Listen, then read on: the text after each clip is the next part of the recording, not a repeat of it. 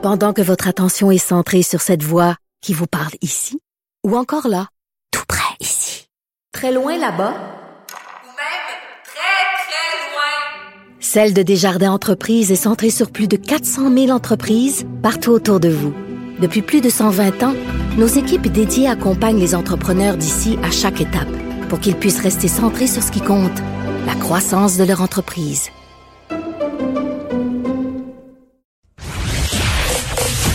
Vous écoutez Geneviève Peterson. Cube Radio. Nicole Gibault est là. Salut, Nicole.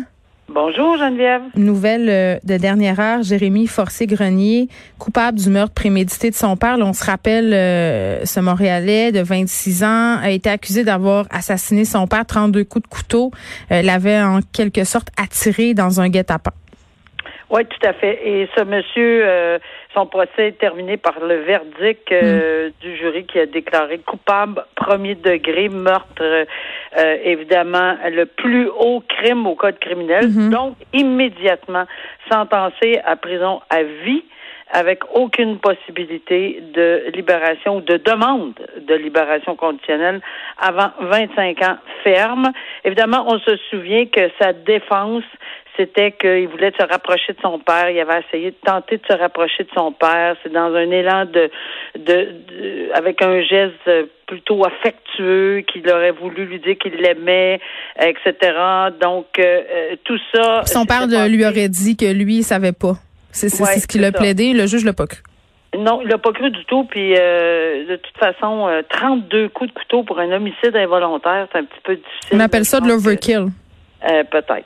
Euh, on n'est pas dans, dans, dans ce domaine-là, mais je pense qu'on, encore une fois, on ne sait pas pourquoi, on ne sait pas comment, mais on, on, on connaît la conclusion euh, claire et nette du jury. Euh, on reparle de cette fameuse page euh, qui a vraiment suscité beaucoup de débats cet été dans la foulée euh, des dénonciations. Euh, on s'en rappelle là, quelques pages sur les médias sociaux où on dressait des listes d'agresseurs, d'agresseurs, parce qu'il y avait aussi euh, le nom de quelques femmes, bien que très, très minoritaires. Euh, une qui a fait beaucoup jaser, c'est la page dit son nom. Parce que, bon, cette liste-là était quand même rendue euh, assez volumineuse, j'ai envie euh, de dire ça. Et là, euh, les administratrices de la liste qui recense euh, en fait ces noms-là depuis de nombreux mois, euh, se sont fait apostropher par des gens, euh, dont une personne en particulier, Jean-François Marquis, qui les poursuit au civil euh, parce qu'il se dit victime de diffamation. Il dit mon nom s'est retrouvé euh, sur cette liste-là, ça a eu des conséquences. Puis on s'en était parlé euh, à l'époque, Oui. Nicole, de, de cette histoire-là. Euh, sont deux administratrices. Il y en a une qui a décidé de sortir euh, de son anonymat de dire écoutez euh, moi mon nom c'est ça Euh, c'est Delphine Bergeron c'est une ancienne illustratrice judiciaire mais l'autre femme derrière la liste a choisi euh, de demander l'anonymat et là ça nous pose toutes sortes de questions parce que L'anonymat, euh, c'est accordé en général là, à des victimes dans des cas d'abus sexuels, de la cyber-intimidation à caractère sexuel, droit de la famille. Euh, Puis là, le juge qui entend tout ça euh, a pas l'air de trop savoir quoi faire avec ça parce que la requête de Jean-François Marquis, ça touche une affaire en diffamation. Les tribunaux se penchent là-dessus.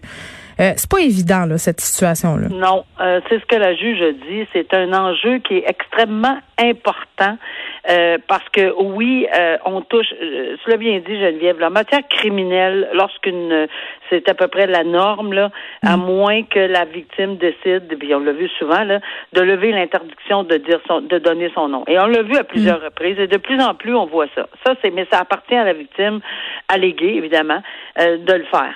Euh, dans un dossier euh, civil, ben là, on a le, le- le- évidemment le demandeur a une preuve à faire. Et ici, en diffamation, c'est faute, dommage, lien de causalité, mais poursuit qui? Euh, il poursuit comment? Puis comment il fait la démonstration qu'il y a il y a quelque chose en de ça. Là? Il y a anguille sous roche dans cette liste-là. Est-ce que son accusatrice euh, comment peut-il lui dire qu'elle, d'abord, ça peut être pour n'importe quoi, par vengeance, par ci, par ça. Si c'était exact, là, que- qu'il n'y a pas d'affaire à se retrouver là. Par contre, la personne qui le met en accusation sans dire son nom à elle, euh, il faut qu'il faut qu'elle soit prête. Quand on s'en va dans l'arène euh, judiciaire, c'est ce que la juge s'est posé comme question et qu'elle devra débattre. Si on décide d'aller dans l'arène judiciaire au civil, c'est public. Euh, c'est pas, c'est, c'est, le fondement de notre système. En matière criminelle, c'est une autre chose. Mais en matière de, ici, on parle pas de d'aller divulguer. Il y a certainement des parties qu'on pourrait mettre euh, peut-être. euh, sais, euh, faire attention, de faire sortir. J'ai déjà fait sortir des gens de la salle pour tel tel genre de preuve là, euh, mais qui s'est débattu par les avocats. Mais ici là, c'est aucun nom. Euh, Il y, a rien, ni ni la délatrice ou le délateur là, mais ici on va parler d'une délatrice, ni les administrateurs qui ont décidé de faire un choix de faire cette page, puis de mettre des tonnes de noms. Puis il y a des gens là-dedans qui peuvent s'y retrouver. Ils ont perdu leur emploi. Ouais. Ils ont- mais, tu sais, il y a une vaste, énorme. Ben, il y a plein, il y a plein de conséquences, Conséquences. possibles à tout ça, mais ça pose quand même des questions que je juge intéressantes là, dans le contexte qu'on traverse en ce moment.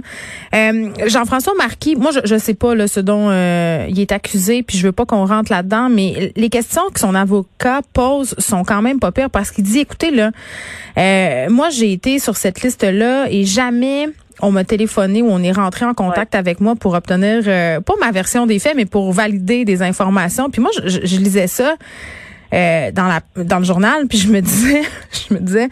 Ouais, mais ce sont pas des journalistes ces personnes-là. En même temps, tu fais une liste avec des dénonciations. Tu sais, c'est quoi ton devoir euh, entre guillemets citoyen? C'est ça le risque quand la- le citoyen se fait juge et parti en même temps. Puis après ça, euh, puis on en a déjà parlé aussi. Quand tu vois le nom d'une personne que tu connais sur cette liste-là, euh, comme un devoir euh, de, de, de porter un jugement. Tu sais, c'est comme Je Très délicat. Nul, nul n'est censé ignorer que si tu si tu fais des accusations, personne, que, peu importe là, ça se peut pas qu'on peut, on puisse pas connaître ça. Si on connaît le son droit là euh, à dénoncer puis à si puis tout ça, on devrait connaître également les pendants et les conséquences. Je m'explique, c'est-à-dire que si tu es prête à ouvrir une page, faut que tu connaisses les conséquences de ce qui peut arriver lorsque ces pages-là ou ces noms-là ou les dénonciations sont fausses. C'est parce qu'il y a un pendant, il y a encore ça dans notre droit. Tu peux pas accuser quelqu'un faussement, surtout s'il y a en cours des dommages, puis il est en mesure de prouver, il ou elle, euh, que ça y a causé une perte d'emploi, c'est fini, il a perdu ses contrats, etc. Donc, c'est bien beau, là, la vertu de vouloir dénoncer sur les sur la place publique. Ouais, mais rendu là, Mais je pense pas que c'est une question là, euh, de vertu. Là, je pense qu'il y a bien des gens là-dedans qui qui sont persuadés que le système judiciaire euh, ne va pas les entendre, que leur plainte ne sera pas entendue. Tu sais, on en a déjà parlé mille fois. Là. Ça Ouais, part quand même d'une perte de confiance envers le système de justice. Tout ça. Ouais, mais c'est on se fait pas justice à soi-même. Là, je, je regrette. Là, on parle à une juriste. Là, on parle pas. Mm-hmm. Bien sûr. Moi, moi pour moi là, c'est c'est pas. On n'en est pas là parce que quand on me parle à moi de ceci, se faire justice à soi-même, que ce soit par une page Facebook. Mais il y a beaucoup soit- de risques de dérapage. Ça, il y a des risques de dérapage. Et si on décide de le faire et qu'on on, on veut qu'on respecte ce choix-là, ben qu'on respecte les conséquences et qu'on donne son nom, puis qu'on va se faire Mm. Puis moi, je peux pas m'empêcher, Nicole, de penser euh, qu'il y a des personnes qui ont fait des dénonciations et qui se sont abîmées là-dedans. Tu sais, parce que c'est parti, euh, c'est parti en vrai, euh, ont pas eu de support, euh, ont eu à avoir sur le dos euh, parfois, parce qu'on le sait là, il y a quand même eu des vagues de haine qui ont déferlé sur euh, les administratrices de la page, sur les gens qui faisaient des dénonciations. Euh, tu sais, en tout cas, j'ai- l'impression que tout ça c'est vraiment un, un sac de nœuds. Puis j'ai hâte de voir euh, si le juge va lui permettre de garder euh, son Ouais, anonymat, parce que ça pourrait avoir aussi des conséquences dans d'autres sphères, euh, dans d'autres dossiers qui sont pas nécessairement des dossiers de dénonciation. Tu sais, Il y, en a, il y aurait à peu près 1000 noms là-dessus. Alors, 1500, imaginez- oui. Juste si on peut juste imaginer euh, ce que peut décider ou faire les autres euh, personnes. Puis honnêtement, que ce soit moi ou quelqu'un d'autre, si on m'accuse sur une liste. euh, Mais il y avait la question des homonymes aussi, là? je, je vais chercher. Moi, je vais, je vais, je vais chercher fort pour savoir c'est qui là, parce que c'est pas vrai. Si on me fait perdre tout ce que j'ai dans la vie Mhm. Euh, pour une fausseté, là, euh, moi, je vais mordre. Là. En même temps, il y a, il y a le droit de subir un procès euh, juste et équitable? Qui existe aussi. Mais tu sais, on, puis on conclut là-dessus là pour euh, pour cette nouvelle. Mais tu sais, euh, il y a bien des gens euh, qui se sont retrouvés sur cette liste-là malgré eux, là, dans le sens où avait un homonyme. Oui, tu sais, mais euh, je dis n'importe quoi là, mais mettons que tu t'appelles Carl Gérard puis qu'il y a un Carl Gérard, ça liste puis que c'est pas toi. Genre, on en a vu là des sorties là, des gars qui ont dit, hey, wow, wow, c'est pas moi là, arrêtez de m'écrire euh, des courriels, j'ai des problèmes avec mon employeur. Oui. Et puis avant de ramer à contre-courant, tout ça, là, tout le problème que ça encourt, en tout cas, Kat, Mm. c'est vraiment Oui, puis il faut pas oublier les présumées victimes là-dedans qui font ça Non. parce qu'elles souffrent puis parce qu'elles savent plus vers où se tourner, mais c'est ça, il faut pas les oublier non plus. Euh, gouvernement fédéral qui veut pas décriminaliser la possession simple de drogue, mais qui agira concernant les peines minimales. Oui, ça c'est intéressant parce que ça fait un bout de temps que, évidemment, là, ils ont déposé, Mm. quelqu'un en parlait, ils ont déposé un projet de loi, puis ça, ça, ça, ça, s'englobe dans, un, dans, dans la vision euh, de ce gouvernement, contrairement à l'autre gouvernement auparavant de M. Harper, qui avait mis énormément de, de, de pression sur les, euh, les peines minimales. augmentées, etc. Puis qui avait satisfait une grande partie de la population euh, canadienne en disant bon ben enfin quelqu'un met ses culottes puis enfin on va les mais c'est parce que moi j'étais de l'autre côté, ok? Pendant que ça se passait là, j'étais sur le banc à cette époque-là, puis on voyait passer les peines minimales, puis tout ça, puis on se disait mais on fait quoi là?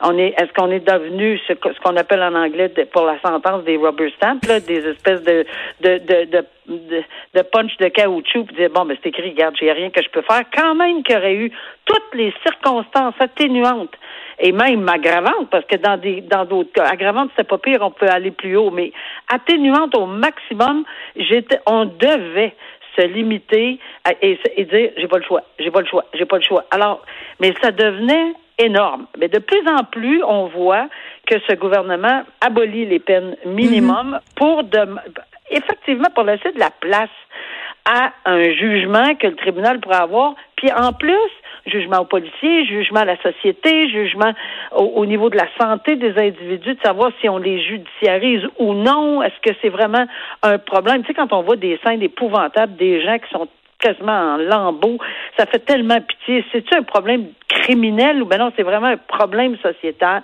Parce que il, il, il est en manque, il faut, il faut, tu sais, ben oui, c'est sûr, ils vont le retrouver avec des drogues là, euh, dures sur lui, puis oups, il y avait un minimum de sentence. C'est pas là qu'on on va régler. Moi, je trouve que c'est un projet de loi qui est très, très, très intéressant, beaucoup plus humain que des Oui, sentences la répression, euh, automatiques. la, la répression seulement, là, je pense qu'on est en train de comprendre que ça donne pas tellement de résultats. Oui, mais par contre, ce n'est pas parce que c'est pas criminel. Il y a des choses qui vont être Non, mais c'est pas une free pass, c'est pas une free pass pour faire n'importe quoi là, mais c'est parce qu'à un moment donné, on veut une approche aussi de euh, pour que pour que les gens qui ont des problèmes de drogue puissent se réhabiliter, euh, puissent se guérir de ça parce que c'est une maladie la dépendance. À un moment donné, il faut arrêter de penser Exact. que ça relève de la volonté d'un individu. Là, je pense que tu en as assez vu Nicole du temps que tu siégeais là, pour te rendre compte que c'est plus fort que que les personnes. là. Histoire, euh, on finit toujours sur une histoire crève-cœur. faudrait, faudrait peut-être Ah. changer. Euh, Six ans. Écoute, six- cette histoire-là euh, me revire à l'envers. Euh, c'est une histoire d'inceste. C'est une femme qui a été victime d'inceste qui doit attendre euh, sans cesse que l'affaire se conclue parce que l'accusé arrête pas d'utiliser le système de justice pour faire remettre le procès, fa- faire remettre les procédures et tout ça. Là, ça fait six ans que ça dure. Et là, il vient, cet accusé-là, il veut, il veut, il cherche un nouvel avocat. C'est le cinquième qui passe. Il veut renier un, plaidoyer de culpabilité qu'il a signé en décembre. Là, on est le 19 février. Euh, puis là, la victime est tellement tannée, Nicole, qu'elle a fait lever l'ordonnance de non-publication parce qu'elle voulait raconter son histoire puis dire, écoutez, ça n'a pas de bon sens. Imagine-tu, Nicole, devoir aller répéter tout ce que ton père te fait subir euh, à des nouveaux avocats, à des, recommencer des procédures? C'est désolant, c'est épouvantable. Moi, j'ai énormément de difficultés avec la lecture de l'article que j'ai devant moi là, euh, à- à- parce qu'effectivement, euh, ok, je suis correct, sans minimiser du tout, du tout, du tout les droits d'un accusé, puis loin de là, j'ai assez siégé longtemps pour ça là. Non, mais lui, il joue Mais au il y a- chat il et y a à la limites, souris là. avec le Là, a-. Bon, ben là, il y a des limites et je ne comprends pas, encore une fois, euh, que cette personne-là réussisse euh, à retirer. Puis là, on s'entend, là, c'est pas juste à demander des expertises, puis de faire ci, puis de faire ça, puis de dire euh, j'ai le droit à une défense pleine et entière. On n'est pas là, d'après ce que je comprends. On a plaidé coupable par écrit. Puis je sais de quoi je parle, parce que ça m'est déjà arrivé plus d'une fois Ouais. où on demande de mettre les faits sur un document. Puis euh, prenez connaissance. Et, et, et le juge, je suis convaincu que le juge qui a reçu le plaidoyer a dit vous reconnaissez ces faits-là, vous êtes au courant, vous savez à quoi vous attendre. Et c'est à moins d'avoir un certificat médical qui était pas là, là puis qui était vraiment sous l'effet de je sais pas quoi, là, à mon avis, là, pourquoi permettre encore qu'on aille plus loin? Moi, je le comprends pas, qu'on ait encore accepté qu'il peut-être il peut pouvoir retirer son plaidoyer. Imagine-tu comment c'est frustrant? Imagine-tu comment c'est frustrant pour le juge puis la couronne? Parce que t'as pas le choix. T'as pas le choix. Il utilise des points de droit pour faire non, non, il y a le choix. Ah ouais? Il y a le choix. Je regrette, là. Le tribunal a le choix, là. Moi, je connais pas l'ensemble de ce dossier-là, puis je ne veux pas remettre ça sur les dos de, sur le dos, mais avec ce que j'ai devant moi, là, euh, s'il a signé un plaidoyer de culpabilité, c'est au tribunal de décider s'il accepte le retrait de ce plaidoyer-là. Euh, c'est pas, euh, hmm. ça fait pas partie là. Ben vous avez pas le choix que de. C'est oui, la cour a le choix. Là, je comprends pas ce qui est arrivé. Peut-être qu'il nous en manque un bout, puis on va être prudent, parce que peut-être qu'il nous manque un bout entre le fait que quand il a dépôt, quand il a signé, euh, sa, sa, reconnaissance des faits. Je plaide coupable, je reconnais tous les faits. Puis là, je me retourne de bord, je veux changer cinq fois d'avocat. Je veux retirer, parce que ça prend un retrait, Geneviève, d'un plaidoyer de culpabilité. S'il a plaidé coupable, qu'il est enregistré, il faut le retirer. Hmm. Et ça, ça prend la permission du tribunal. Ouais, bon. Euh, moi, je te garantis qu'il y aurait eu du trouble pas mal plus que ça, là, mais je sais pas pourquoi on est là, là. Bon, cette femme qui a fait lever l'interdit, son nom Valérie Morin, et elle tient vraiment elle reste convaincue. oui, puis elle reste convaincue de l'importance de dénoncer là, parce qu'elle veut pas que son histoire décourage euh, d'éventuelles victimes. Nicole, merci. Bonne fin de semaine. Merci. Bye bye.